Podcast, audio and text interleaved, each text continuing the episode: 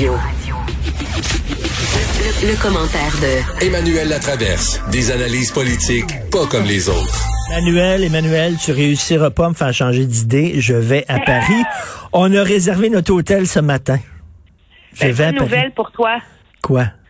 parce que je préparais ma chronique. OK. Que je cherchais un plan B pour partir en vacances. Fait que là, j'allais te proposer de venir me visiter à Vancouver parce que la Colombie-Britannique permet, ben permet, c'est relatif, mais on est d'accord, là, les gens viennent de partout au Canada, puis c'est magnifique, c'est sublime. Non, non, c'est magnifique, Vancouver. heureux.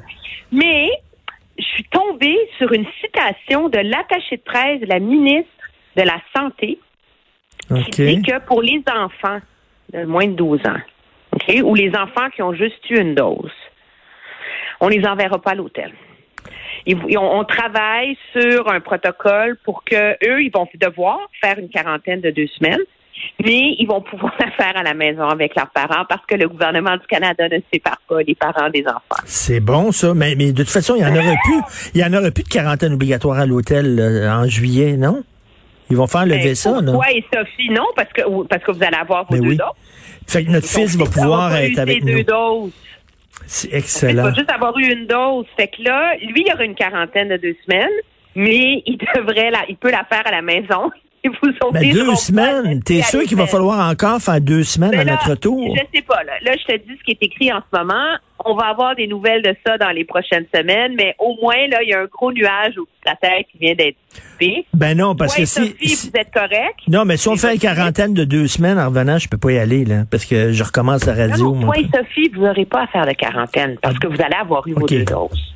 Mais ton fils, lui, va avoir à faire une quarantaine, mais il peut la faire à la maison avec vous. On va s'organiser pour lui donner une deuxième dose. C'est compliqué en maudit quand même. Oui, mais tu veux voyager, c'est un privilège dans, dans, dans, dans la vie, là. Un privilège blanc et bourgeois. Je l'aime celle-là. Alors, euh, Emmanuel, pendant pendant qu'on se parle, euh, euh, écoute, il y, a, Mario Dumont, notre confrère, qui reçoit un professeur de constitution à son émission et il parle de la fameuse, c'est la fameuse inscription dans notre portion euh, de constitution, comme quoi nous sommes une nation, nous sommes une nation francophone. Et ce professeur de constitution-là dit, c'est comme tu habites dans un condo et tu veux faire changer, euh, tu sais, le- le- le- les ententes de, de tous les autres condominiums parce que toi, tu veux, mettons, euh, changer la couleur de tes murs. Je trouve, je trouve ça- Les couleurs je de tes murs ou les couleurs de ta porte, c'est ça. C'est un, peu ça le débat, tu sais. Oui, c'est ça. Et-.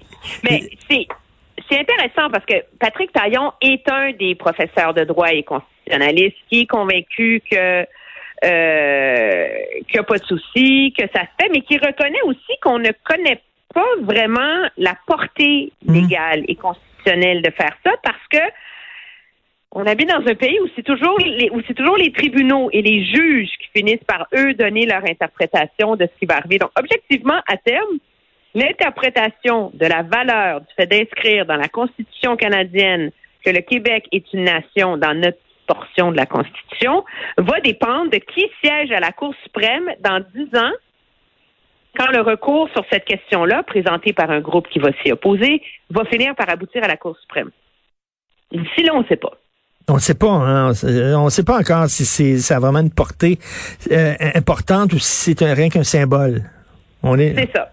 Alors, il y a des constitutionnalistes et des experts en droit constitutionnel ou en sciences politiques canadiennes qui, eux, croient que ça a un impact et que ça ouvre une, euh, une brèche pour l'autonomie du Québec, etc. D'autres croient que non. M. Taillon, lui, est beaucoup du, il, il beaucoup de l'avis de, ben, on peut, sur papier, on peut le faire, donc essayons-le, puis on va voir où ça va nous mener. Hum. Écoute, euh, je vais te parler de vaccination. Mais euh, moi, il faut que je dise une chose. Pour les gens qui sont intéressés par ce débat-là, on, on fait de l'autoplogue, là, c'est un peu gênant, oui, mais non, non. faut écouter le podcast de Mathieu Bocoté avec Patrick Taillon.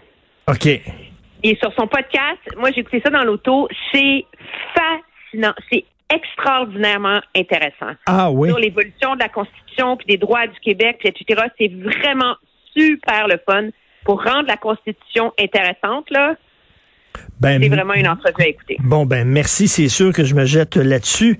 Euh, écoute, c'est quoi l'histoire de la deuxième dose? Là? Oh my God! Non, mais c'est de la. C'est du. Là, là, moi, je décroche, là. On est. Non, mais c'est comme. C'est. C'est. Je suis surprise que les. On se retrouve dans le même dilemme en juin qu'on l'était en mars-avril face au vaccin AstraZeneca. Mars-avril, il manquait de vaccins. Hein? Puis le gouvernement, il était un peu moins bon, il y avait des risques, mais il a dit, écoutez, go, go, go, go, go, allez vous faire vacciner, prenez-le, prenez-le, prenez-le. Ce qui est important, c'est pas le vaccin, c'est c'est pas la sorte de vaccin que vous avez, mais c'est d'avoir un vaccin, le meilleur vaccin, le premier vaccin. Tu te rappelles de ça? Alors, nous sommes nombreux à nous être rués à aller se faire vacciner. Ben Mario oui. Dumont, justement, pour ne nommer que lui, moi, etc. Et là, après ça, une semaine et demie après, le comité national fédéral sur l'immunisation dit écoutez, si vous avez le choix, là, prenez-le pas. Tu sais? Fait que là, il y a beaucoup de monde qui se sont sentis floués par ça. En se disant, ben là, euh, moi, je me suis fait refiler un citron, etc. La tempête se calme. On arrive à la deuxième dose. Le message, là, maintenant, c'est plus de si sécuritaire ou pas, parce que si tu n'as pas eu d'effet secondaire la première fois, tu n'en auras pas la deuxième fois. Le problème, c'est que les études démontrent que le AstraZeneca est beaucoup, beaucoup, beaucoup, beaucoup, beaucoup moins efficace que Pfizer et Moderna face aux variants indiens. Hum. La quatrième vague, ça sera pas une vague de variants britanniques. Fait qu'il est fini, c'est passé ça. Ça va être quoi ce qui va nous frapper puis nous rentrer dedans au mois de septembre? C'est le variant Delta slash indien. Alors là, c'est pas évident de faire un choix. Puis les études finales sont préliminaires, sont pas complètes, etc. Le message du gouvernement du Québec, c'est faites ce que vous voulez, mais obtenez une deuxième dose. Alors, on est dans le même discours. Deuxième dose, deuxième dose, deuxième dose. Et pour monsieur, madame, tout le monde qui essaye de se faire une tête, là, c'est impossible. Et là, donc, hier, ou qui n'a pas accès à Diane Lamar, parce que moi, j'ai tripoté, j'en ai pas dormi pendant une semaine, OK?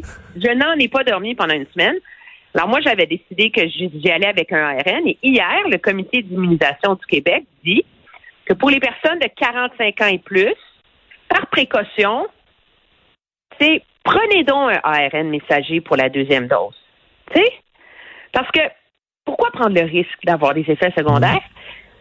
Et, Et pour les personnes de 45 ans et moins, et tout le monde d'autre, ils disent de toute façon, prenez un ARN messager Pfizer ou Moderna, même si l'AstraZeneca est valable.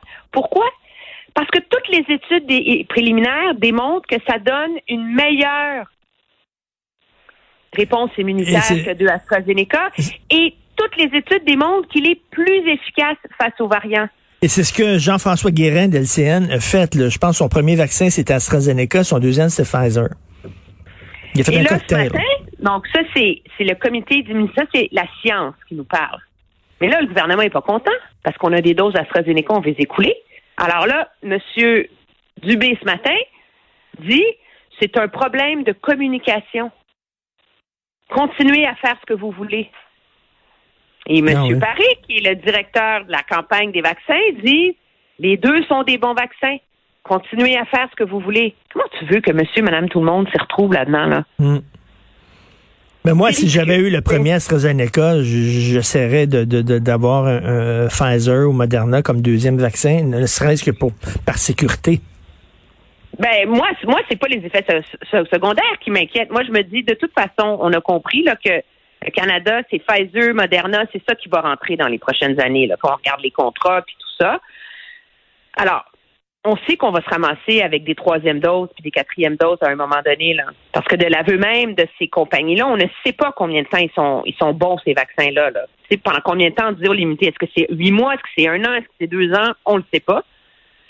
C'est des vaccins qui sont facilement ajustables pour les variants. Donc, si on a besoin de doses de rappel, ils vont être facilement ajustables. Plus, ils sont plus efficaces contre le variant qui va nous rentrer dedans à l'automne. Alors moi, j'étais une grande avocate de faire l'AstraZeneca, mais moi, je suis la science. J'écoute ce qu'on me dit, puis on me dit, là, noir sur blanc, d'aller chercher un ARN messager. Et, de mélanger les deux vaccins, il n'y a pas de problème. là. Mais je connais des gens qui ont mélangé les deux vaccins puis ils n'ont pas eu, ils ont pas eu Ben, y a d'effet pas de- secondaire, rien. là. Il y a les études démontrent qui ont été faites que tu as 50% de chances de plus d'avoir une grosse réaction euh, d'effets secondaires. C'est genre Ok. un 48 heures euh, de grosse fièvre, grippe pas bien, là, tu sais. Un 24 heures ou... euh, mais bon, mauvais moment passé, là. euh, Ben oui, là. Puis il y a plein de monde qui n'ont pas eu d'effets secondaires. Mais moi, je me dis... Mais je trouve ça malheureux que le gouvernement, qui prétend suivre la science, ben, n'est pas aussi transparent que le sont ses propres scientifiques sur lesquels il s'appuie. Oui, On c'est parce que La majorité des gens, ils n'ont pas le temps comme moi de passer 25 000 heures à lire, à essayer de comprendre, puis parler à des médecins, puis se faire une tête. là. Mais, mais tu as vu euh, ce que dit euh, ce que dit euh, M. Dubé là, concernant Vegas et nous autres. Là. Il dit nous autres, on, est des Européens. On n'est pas des Américains. Ça va être ça, toi?